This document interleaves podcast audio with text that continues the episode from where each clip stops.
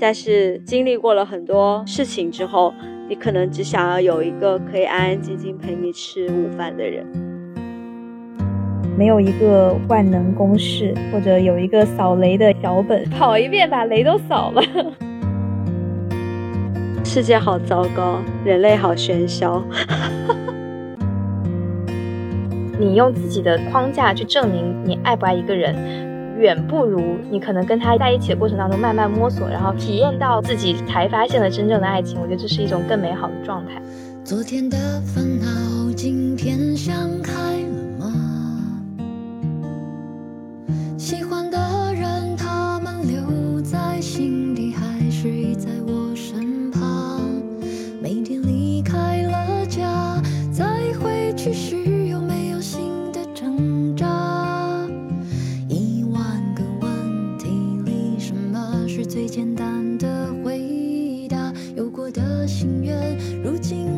家好，欢迎收听新一期的留声机，我是梅老师。大家好，我是醒醒，好久不见。今年的更新频率非常的飘忽，然后我跟醒醒老师又好久好久没有好好坐下来聊天了。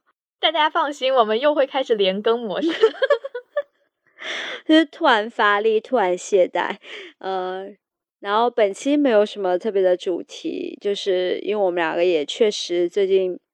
忙于各种奇奇怪怪的事情，七七八八的事情，然后我们好不容易找到了一个周末的晚上，好好坐下来聊一下我们最近的一些感悟吧。呃，这期总体上还是那种非常随意的，我们擅长的闺蜜聊天的形式。对，然后。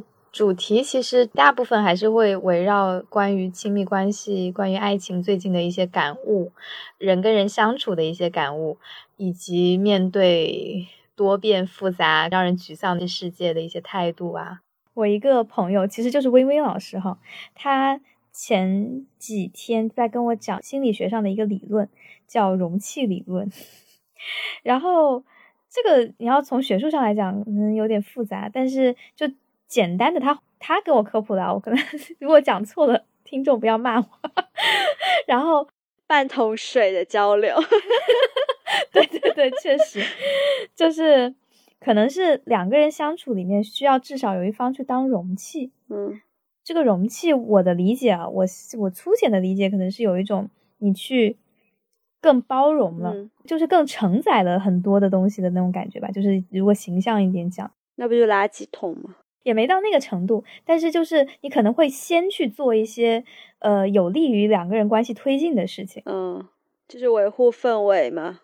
对 对对对对，你说的很好。对，然后这个也是就开录之前前面跟你聊的，就我就会在反思我自己在很多的关系不一定是亲密关系啊里面的一些行为特征，然后就觉得我好像好像确实在很多关系里面会充当容器的角色。就是你比较讨好型人格吗？呃，就每一个当下的氛围里面，好像会有点讨好型，或者说是会喜欢像你说的，就维护那个氛围。嗯，但是在事后我又会去反思，或者说觉得那哪些哪些是不对的，就又不是一个真的讨好型。就你只是当下会接受以及忍下，但你事后想一想，还是觉得你就是不舒服到我了。但是当下我可能也真的没有意识到说我在。忍一个很了不得的东西，就我当下可能真的是比较麻木，就是是没有那么强的情绪感受的。但是你日常又很喜欢想一些非常概念性以及非常大局观的东西，就是你对很多情感上的事情，可能都会想要把它归类成一些呃有理论的东西，然后有一点归纳一些人类行为的方式什么的。就你你的思考在这方面非常的多，但是你对于一些具体细化到每一件事情上，你的情绪上的小细节、小的点的时候，又非常的木，对，就是有点迟钝。所以你跟我是完全是反的。对我不会去思考那些非常。大跟宽泛的东西，我会具体到每一件具体的事情上，你有哪些让我不爽的点，然后我可能当下就会想要去解决跟沟通，但是我不会去思考为什么我会有这样的情绪。就你刚刚说这个场景啊，我觉得思考一下也是好事啊，因为你当下可能如果情绪太盛，然后你也没有那么好的去组织自己的想法的时候，可能就是陷入一种没有特别有效率的争吵嘛，效率的争吵。对，然后，但如果说你事后去想这件事情，可能更好的组织自己的想法、自己的诉求，沟通是不是就更有效一点啊？这就能够 link 到本来写的第二点，是不是非暴力沟通？对，那个是什么？啊，你没看过吗？就是一本书，其实它现在还挺盛行的一个理论嘛，就是就可以理解成说，我们是嗯，是抱着一种合作的态度去沟通的，就是我们这个沟通是有一个合作共赢的目的的，然后就不会有很多的情绪化，或者觉得我们是做一些零和博弈的感觉，好像就要不然就是我赢，要不然就是这种感觉，就是我们是去。相信双方都是想建立合作的，然后我们的沟通，呃，不是为了让对方去反弹或者去批判你或者去维护他自己，而是更多的是在说你的感受，然后去寻求一些大家共同的能够达成的共识吧，就没有对抗性的沟通。嗯，对对对对，就可能不会说说你怎么怎么样，你又怎么怎么样，可能会说。比如说跟你相处的时间比较少，可能我最近就会觉得很沮丧啊，或者什么，就是会更多的去示弱一点吧，讲自己的感受，嗯，然后不会一上来就指责对方，你最近怎么又这么忙啊，又不陪我啊，什么什么的。所以你最近有什么事情让你有这种想法？我觉得就是在你前面说的，会去事后总结，我可能在某个当下，我其实当下是不舒服的，或者某一个可能觉得当时我们的沟通其实是不顺畅的。在事后反思的时候，我就会想着说，那我要怎么去沟通这件事情，就可能就不是当下那个情绪了嘛。那我经过了事后的各种逻辑上面的加工之后，就会想着我要怎么运用非 暴力沟通的方式去跟对方沟通这件事情。这么说来，好像也是一种好事，但感觉对自我情绪觉察不是好事，就是。而且有些东西你可能当下没有讲，你过一阵子自己的情绪就会落掉。然后可能这个东西就会变成一个小雷，一直埋在那里，直到它某一天又爆发。因为对方可能不一定知道你对这件事情是有看法，或者是有其他情绪在的呀。对，所以我觉得察觉还是重要的。只是说察觉确实可以缓一缓再去沟通，而不是立刻争吵。但我说的也不是马上争吵，就是当场提出。方式也还是可以用非对抗性的方式啊，就是，呃，比如说他这个回复，然后我觉得不 OK，我就会问说你为什么会有这样子的呃反应？你的反应让我觉得你的想法是什么什么？然后就会问他这是真的他真实的想法，还是说他出于其他的考虑或其他的原因，他有这样子一个反馈啊？嗯。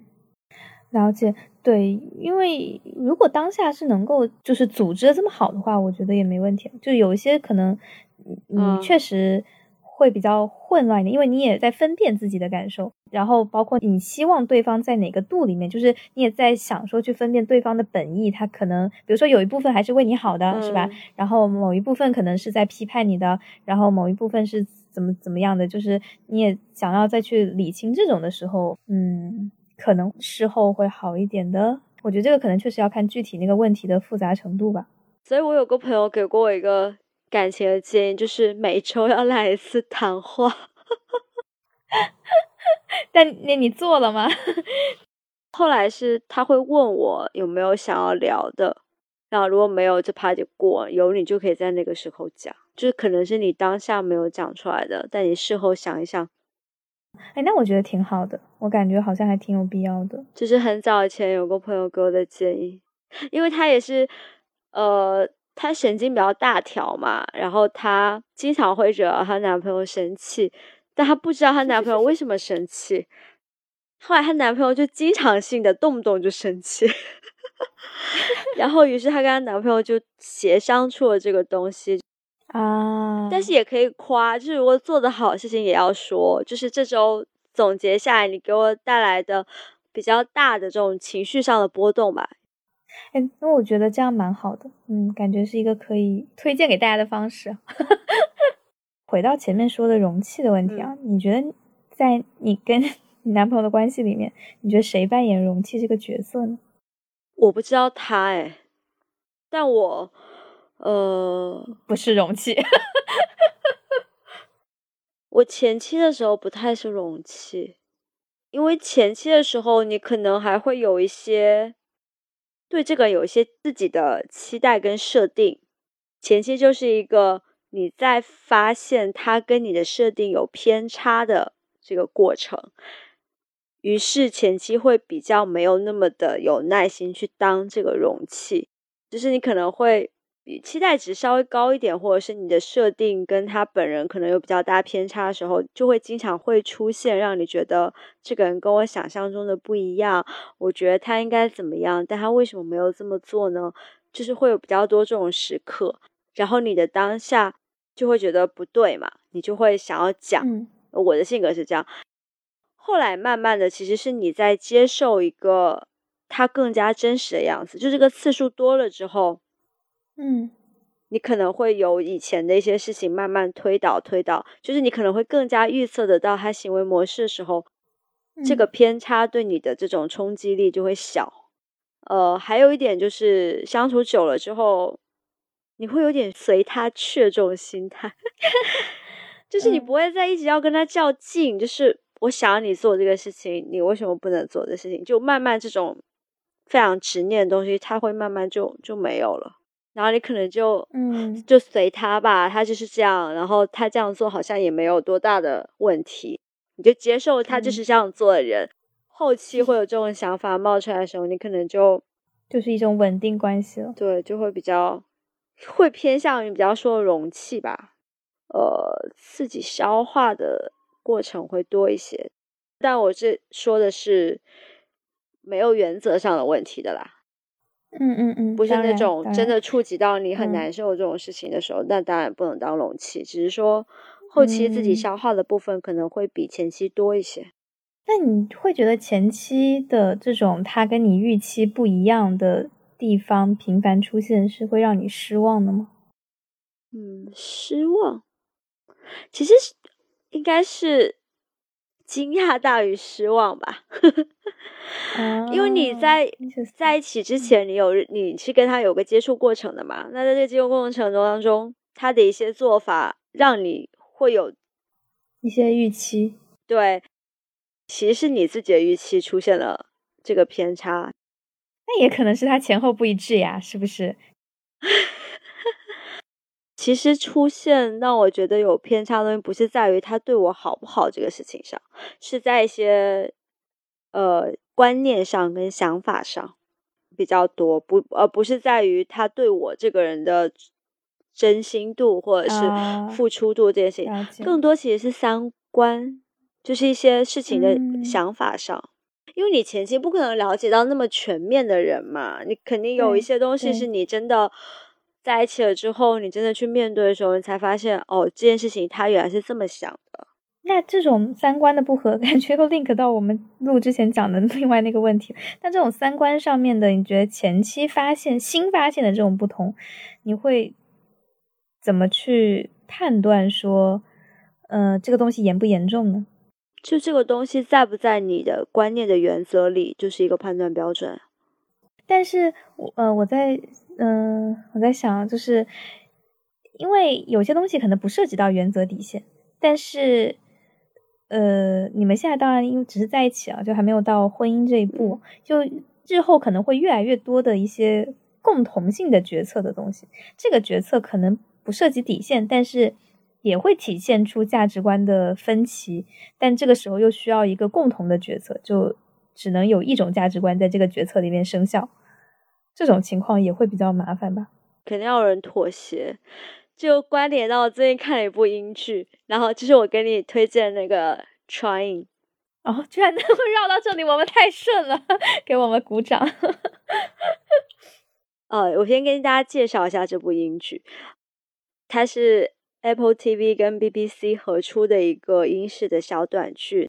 其实他讲的是情侣关系，但他借由的是一对。不孕不育的夫妻，他们要去领养小孩的这个事情为故事的主线。过程当中，他们会遇到很多事情，然后他会把情侣相处的这些呃问题放在他们生活中的遇到的各种细节上跟小事情上。我刚刚引用的那个台词的发生场景是，这个男生在去上了一次这种领养课，就是他们在领养小孩之前会上一些心理课，就给他们一些心理预设，告诉他们说他们会遇到一些有什么什么样心理疾病的小孩，就是告诉他们领养一个陌生的小孩有什么要承受一些什么样的风险，跟要面对一个什么样的困难。然后男生在这个地方就是。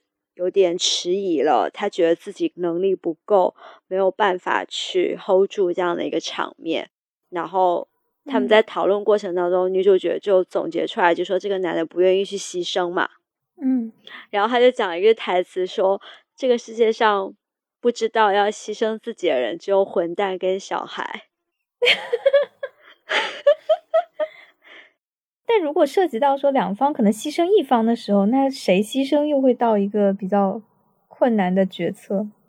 就我觉得这就是两个人去谈的呀，看谁愿意。那不可能老是一方在牺牲啊，那那一方牺牲久，还一定是会反弹的，达到一个长期的 balance。就比如说十件事情，四件是你，六件是我，就要不停的记账，好像又是一些 记账。我们天蝎座最喜欢记小笔记了。嗯，确实，所以有的时候会觉得价值观重叠的越多，可能后期的这种麻烦会越少。就虽然不涉及底线，但如果重合的越多，那后期可能我们需要去有一方牺牲的东西就越少。大家都是成年人，很难去改变他的三观怎么样的。对，所以只能选择，不能改变。对啊，就是只能磨合，不能去强掰。可以换一个人，换一个人成本太高了。今天好像刚好看到那个，呃，第一部是 Before Sunset 是吧？是 Sunrise 先吧？哦，对对对对对对对，是是对 Sunrise 先，就刚好刷到一个那个女主讲的一句话，就是说，呃，大多数夫妻都是在越来越了解对方的时候，会对对方越来越不耐烦，故意去做一些事情去惹怒对方，看对方的反应。但他觉得他自己是相反的，就他觉得他是在真正了解一个人之后，才会真正爱上一个人。那些可预期的对方每天会穿什么，每天会做什么事情，小到做很多事情时候不小心发出的声音啊什么的，这么全方面的了解之后，他才真正的是去会更爱这个人。对啊，我站女主。但反过来，这个也是大家为什么会很难。下定决心走出一段不是那么好的关系嘛？我觉得这个本身就有两面性。我觉得，哎，女生要永远想着自己不是一定要跟这个人在一起，这个很重要。我觉得道理都懂，但是你的心态上有时候会很难放弃你付出的这些东西。也想到前面发给你的那个视频里面讲的，就关于爱的自我管理，就是你是可以自我增强你。爱一个人，也同时可以通过自我减弱去不爱一个人。那我要引用到那个英剧里面的一句话，就我开场那部，呃，女主角的姐姐是一个三十八岁的未婚女性，然后她有个看起来很糟糕的男朋友，就是世俗眼光里会觉得就是什么好吃懒做，然后好高骛远，不好好找工作，什么工作他都看不上，还要靠姐姐去养。然后后来姐姐答应跟这个男人结婚了，女主角是非常不理解嘛。然后她姐姐就跟她讲了一段话，是就是我知道你不喜欢他，然后我们呃大致的意思原话我有点忘记了，就是我们小时候都会幻想我们要找到一个什么什么样百分百完美的人，但是经历过了很多事情之后，你可能只想要有一个可以安安静静陪你吃午饭的人，还是晚饭。不重要，他姐讲的意思大概就是说，你最后还是要找一个能够陪在你身边，让你相处的舒服的人。嗯，对，但只是陪伴的话，其实可替代性很高。不会啊，我觉得陪伴可替代性很小，就是能让你舒服的每天坐在那里看他不讨厌他很难诶。不是这个，这个是在陪伴的基础之上，你加了其他条件，你加了舒服，对吧？啊，就我是想说，单纯陪伴是简单的。啊，但你你愿意每天这样陪，肯定是前提要舒服呀，这两个东西不能割裂啊。也有一些人，他就是不喜欢一个人，他即使没那么舒服，他也一定要有人是大于一个人的。这也就是为什么有很多人可能他的恋爱关系是一段接着一段嘛，他不能有空档期。哦哦哦，我明白你说的那个。舒服真的是一个很难的境界啊，这个我完全同意。不，我们要高质量的陪伴，我们不要那种一个一个肉体坐在旁边。确实。就是更多的陪伴，更多的相处，也是他增强自己爱上一个人的途径之一。我没有看到后面还有什么方式。回想一下啊，确实看了，但没记笔记。呃，比较浅显的，像很多人都讲的，就是那种什么约会里面吊桥效应啊，可能跟对方能一起去做一些冒险的事情，这个就比较基础的。哦，然后更多的去想对方做的那些让你觉得很好或者很感动，就是很积极的正向的事情，就这也是会自我增强。但是那个那个视频的点就在于，在一起了一段时间，关系很稳定了之后，你是要靠自己的努力去维持这段关系的吗？对，这是这是他说的一个场景。他说意志力不就是说我的。我的用力的点要在我要维持，还是我要放任？呃，我觉得这不是他说的所有场景啊，但的确是他提的一个场景之一。你是不太认可说相处一段时间之后需要靠意志力是吗？对啊，我觉得需要到靠意志力，这段关系也走不长了呀。某种程度上啊，我这么当然我可能也没有太多立场去讲这话，但我会有点觉得是因为你们还没有到同居的状态。嗯。因为你如果真的天天都见到这个人，然后很频繁的见到这个人，可能真的会不那么有耐心。我觉得这是有可能的。哦，没有个人空间的时候，嗯，因为两个人生活会需要更多融合嘛，然后对方惹你生气的那些点，可能也会被放大，因为他可能会频繁的，虽然可能有些是小事，但是会频繁的发生，疯狂的踩。对对，就是哦，我举个例子啊，就是前段时间刚好听说的一个最近离婚的一个案例，一个朋友的朋友，他就是呃，其实他们离婚的那个触发点，那件事，其实在他们谈恋爱的时候，结婚之前完全也会发生，就是那个男生可能会打游戏打的比较晚，但是呢，就是在恋爱的时候，或者是可能结婚的初期。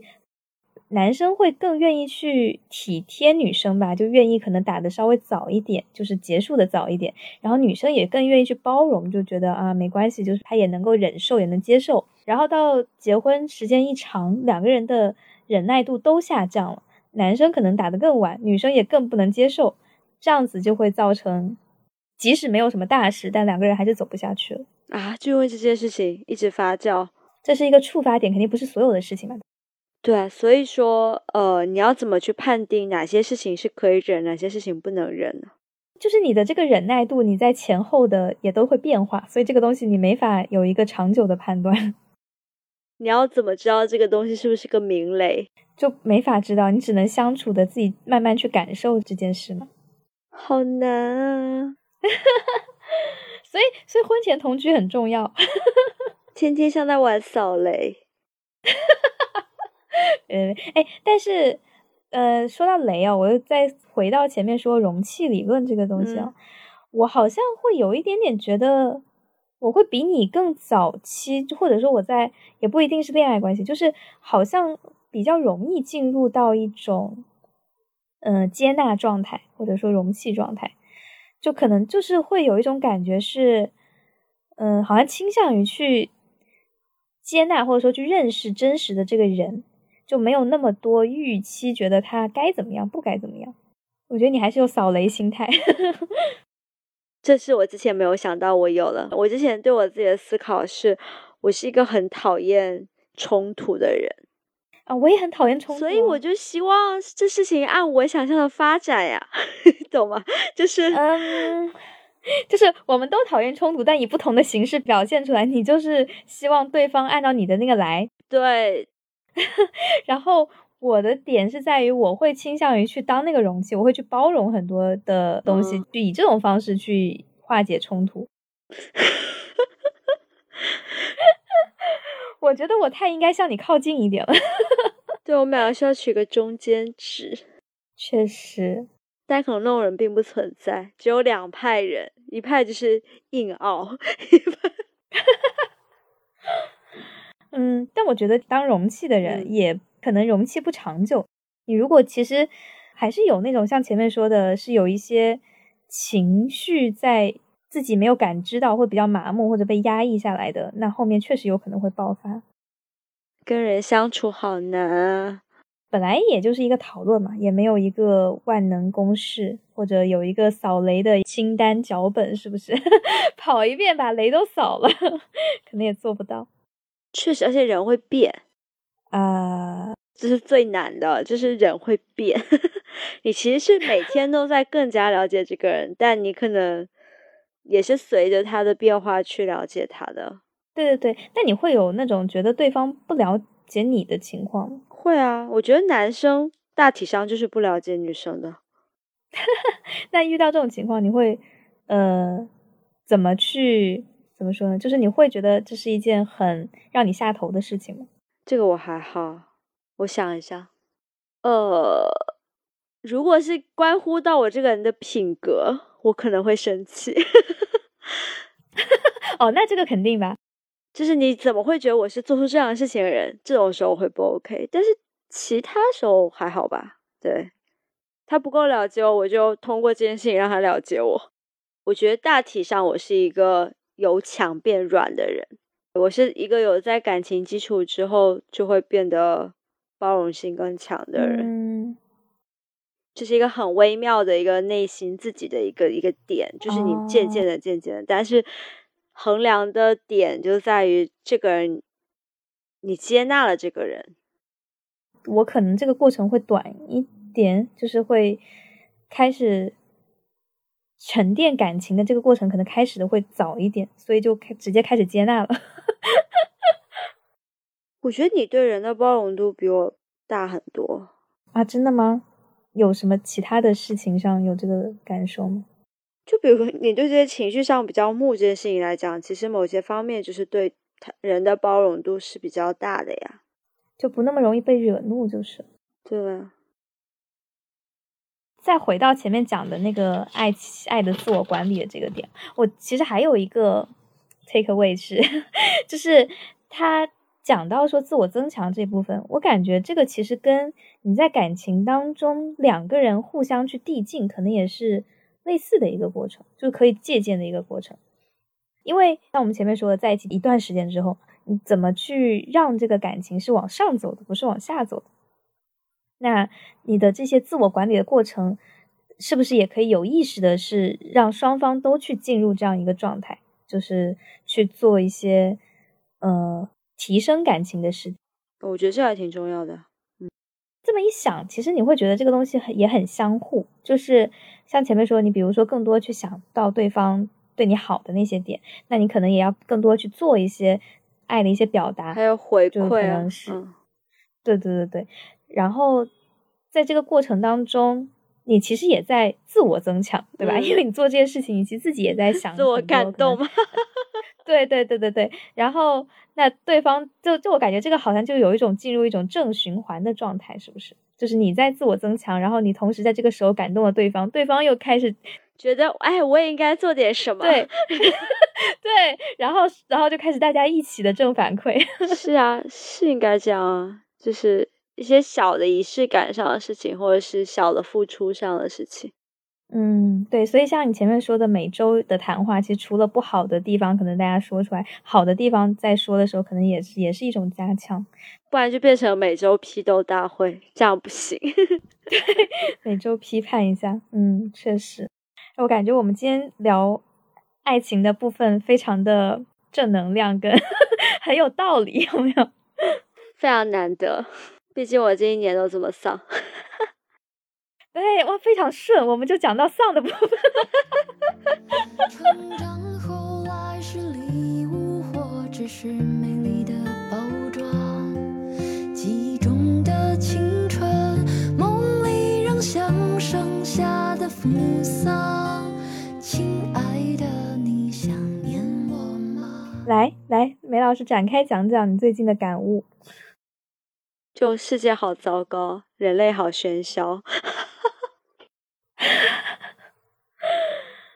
嗯，你不觉得我发给你那句话非常有道理吗？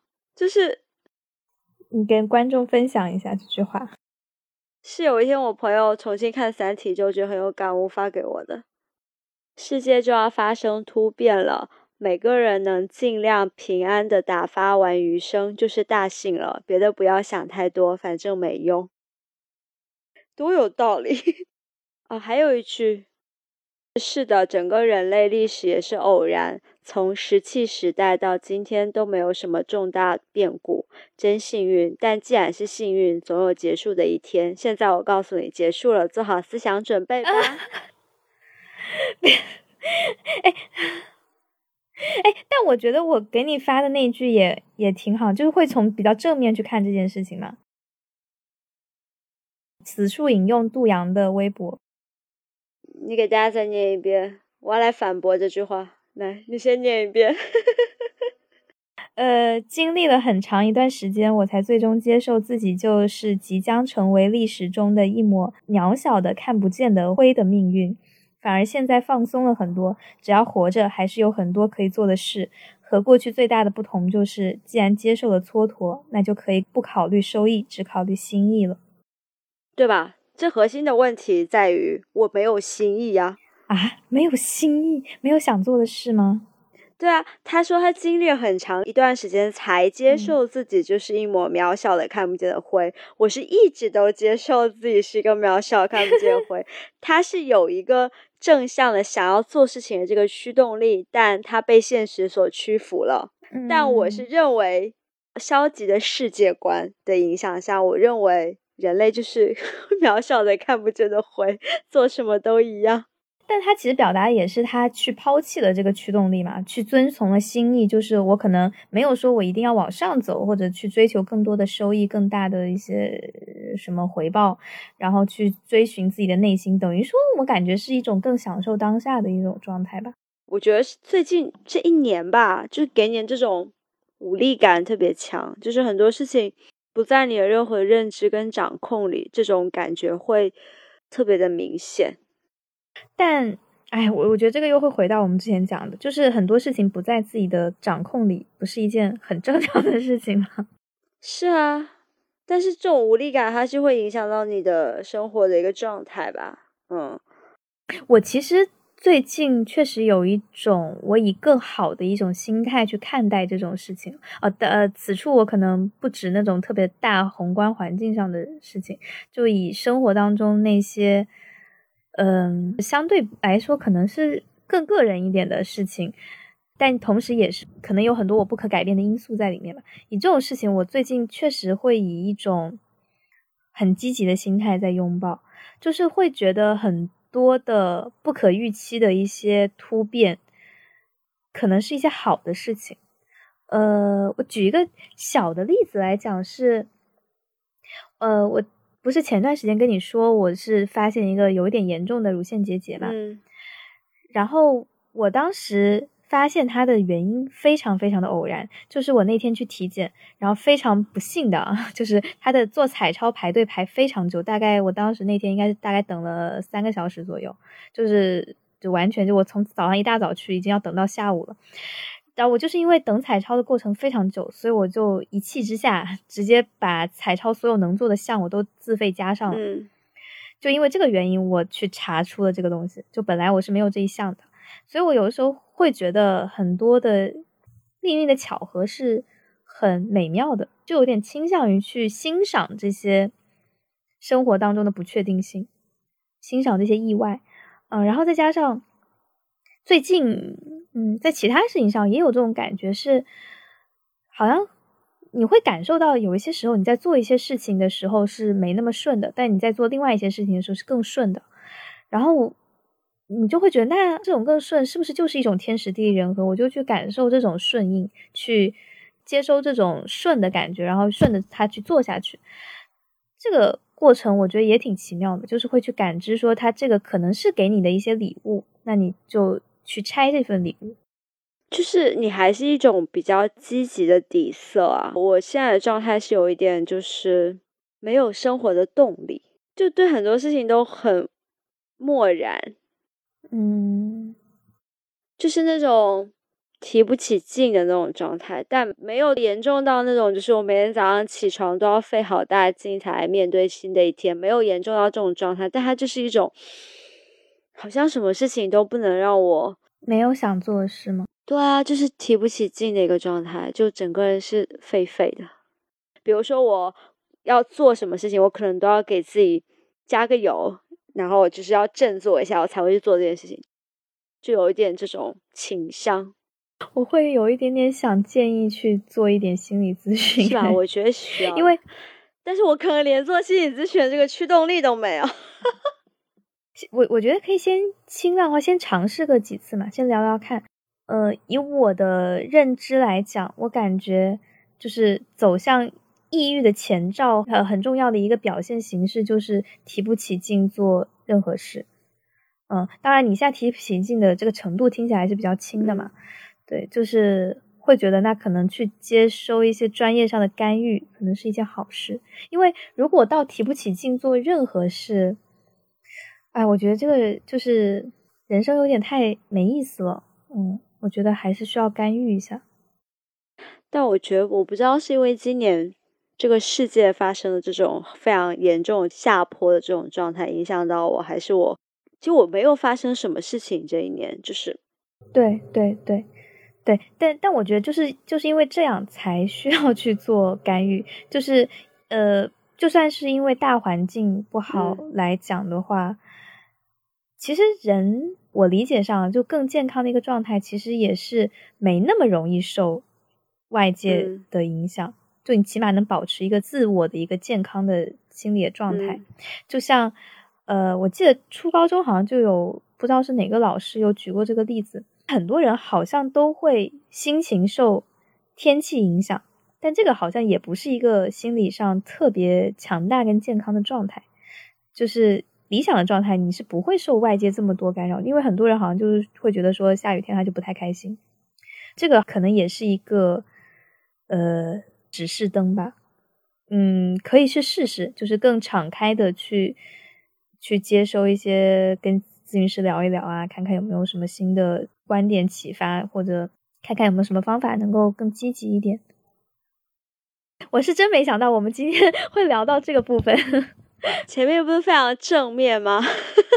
对对对对，我原来一直知道你会对于外界的这些变化感到很丧嘛，但我我是没有直接意识到丧的程度会到提不起劲做任何事，我以为只是提不起劲去做一些可能你没那么喜欢的事，就程度的问题。因为我一直感觉你还是有很多爱好啊，你现在像去看看展啊，看看话剧啊，看看脱口秀什么的。哦，爱好消磨时间的事情我还是会做啊，但是就是，就可能原来做这些事情给我的快乐度会远高于现在，啊，但现在还是快乐的，就是，就是你会去想说，呃，我以前是怎么去打发我的周末，怎么去让自己快乐，怎么去做一些休闲的事情，然后你现在在想这些时候，我会有一种，好啊，这些好像也就这样吧。就这种感觉，所以我说这些事情带给我的那种快乐感，可能没有以前那个状态，或者是我可能要再找一些更加新的爱好，就是新的尝试的东西。这就引申到我要讲下一个话题，就是，但也可能是因为我现在工作原因，然后我生活的圈子会更加简单，然后我可能就会有比以前更强烈的一种社交需求，想要去。接触到嗯更多不一样的人吧，就是我其实不是一个太能接受自己活在一个信息比较闭塞这种状态下，那我可能内心可能会想要再去认识更多不一样的人或更多不同圈子的人，但另外一方面呢，我觉得可能也是年纪大了，年纪大了之后呢，你其实对于外界的接受度是在变小的，就是对于包容。不一样的东西的这个度是变小的，你可能很容易，呃，认识到一个新的人，然后因为他某一些想法，你就觉得啊，这个人不 OK。就我们以前交朋友的时候，包容度会更大一些。嗯，就是一方面你觉得你有强烈的社交需求，你要去认识不同的人，但另外一方面你对这个世界的包容度在变低，就你比较难去破这个局，就你不会觉得就是过了二十七、二十八之后，你可能会有一种想法，就是我想要把我的时间跟我的精力去花在更值得、更重要的人身上，那。对，但渐渐的，你可能就没有你以前那么大的一个社交能量了嘛。我好像觉得还好，就是当然，就是现存的那些人，我会很想要多分配时间嘛，然后会喜欢跟他们相处，但好像也会留一些余量去，但不一定是有意识去认识新的人啊，就是可能有一些。可以去探索一下，就有意思的一些事情，然后有意思的一些人去接触一下，好像还是会留一点这种余量。但我刚刚在想，也可能是因为我本身还没有到那么稳定的一个状态。比如说，我现在在一个我没有那么熟悉的城市，那这个点可能确实会影响。嗯，就因为我很多朋友可能不在这儿嘛，可能也确实会是因素之一。然后我刚刚在想说，因为我上周也去参加了一个。挺陌生人局的那种，我是去参加了一个教会活动，然后，对，嗯，对对对，然后我觉得他们人都挺好的，但可能过程当中我确实也会有不耐烦的时刻，会有一些人我可能没有那么喜欢，倒不是说他不好，就是可能是觉得跟你自己不是一类人。对对对，然后我也是一个这种有点容易不耐烦啊，就是他可能比如说话会比较多，或者讲的话可能比较啰嗦一点这种，我就会有点容易不耐烦。包括那天活动可能前期就玩游戏，我就觉得不是很好玩的游戏，玩的有点长之类的，嗯，的这种这过程，对，所以当时也会有那种感觉是，嗯，你其实再去接触新的人的时候，会有挺大概率对方不是你会那么喜欢的人。但在那个场景，我会觉得，那我可能主要去参加是那个活动，就我也不是抱着主要去认识朋友的目的，所以就也还好。在其他的对人可能不那么熟的人的开放度上，我今天刚好 就跟一个没有那么熟的朋友出去玩，然后我收到了一些他的反馈。好像跟这个问题刚好有点 link 上。如果以他的反馈来讲，我会觉得这个有点受到个人当下的每段时期的状态的影响。因为我认识他可能是在今年认识，真正认识还挺久，但可能上一次见是在七八月份的时候。那个时候我的状态，在他的描述里面，我当时可能会闭塞很多，比现在。但他如果不说，我其实没有太强的意识，就因为我也不是有意的去闭塞。但他会觉得我今天跟他的交流，就整个人敞开了很多，对，所以我觉得可能有每一个当下你自己的状态是不是足够的开放跟坦然，甚至自信程度，甚至愉悦程度，对生活的幸福感吧，我觉得都会影响到那种状态。我们接的好顺滑，对啊，对啊，对啊，本来列的这几个提纲毫无关联。对，结果居然聊下来，我们很厉害吧？哦，下面要进入晴晴老师的有声爱情书时间，没没没没到书这么长，就是今天看到了个人推荐了一本，就他觉得心目中比较经典爱情的文学作品，叫《质地》，然后里面的两句话我印象还挺深的，然后就在这边跟大家分享。第一句是。它应该说明我是多么爱你，不比这还要美好，是和你一起发现了爱。就我对这句话是会感觉说，很多时候你用自己的框架去想说去证明你爱不爱一个人，远不如你可能跟他在一起的过程当中慢慢摸索，然后体验到自己才发现了真正的爱情。我觉得这是一种更美好的状态。然后第二句是跟婚姻有关的。居然分享到婚姻的东西，你你凭什么？嗯，从别人这边借鉴一下嘛，是不是？你觉得挺我的朋友系列来。对于婚姻，我有一种原则性的观念性的偏见。我认为婚姻是一种资产阶级的固有习惯，是将一种关系法律化和社会化，一种原来仅凭爱情将两个人联系在一起，完全没有社会性的关系。面对两个人的体验和情感，法律关系会产生自我管理的倾向。甚至法律关系是将自我管理正当当成使命来完成的。我也一直说，什么能够证明在十年后或二十年后，我们经历变化，而这种生活的契约仍然能够满足我们的欲望呢？你的回答令我无法抵抗。如果你和一个人结合在一起，打算度过一生，你们就将两个人的生命放在一起，不要做有损你们结合的事情。构建你们的夫妻关系就是你们共同的计划。你们永远都需要根据环境的变化而不断的加强、改变、重新调整方向。你们怎么做，就会成为怎样的人。女生对于婚姻的回答，我还挺感动的，我觉得很有道理。嗯，也 给梅老师一些参考 啊。嗯嗯啊。有人曾爱过你，你有过怀否认和伪装的伤，而你爱过了啊，所有梦寐以求的代价，却无留恋和坚强。在这个变化过速的社会里，一切都是不确定的。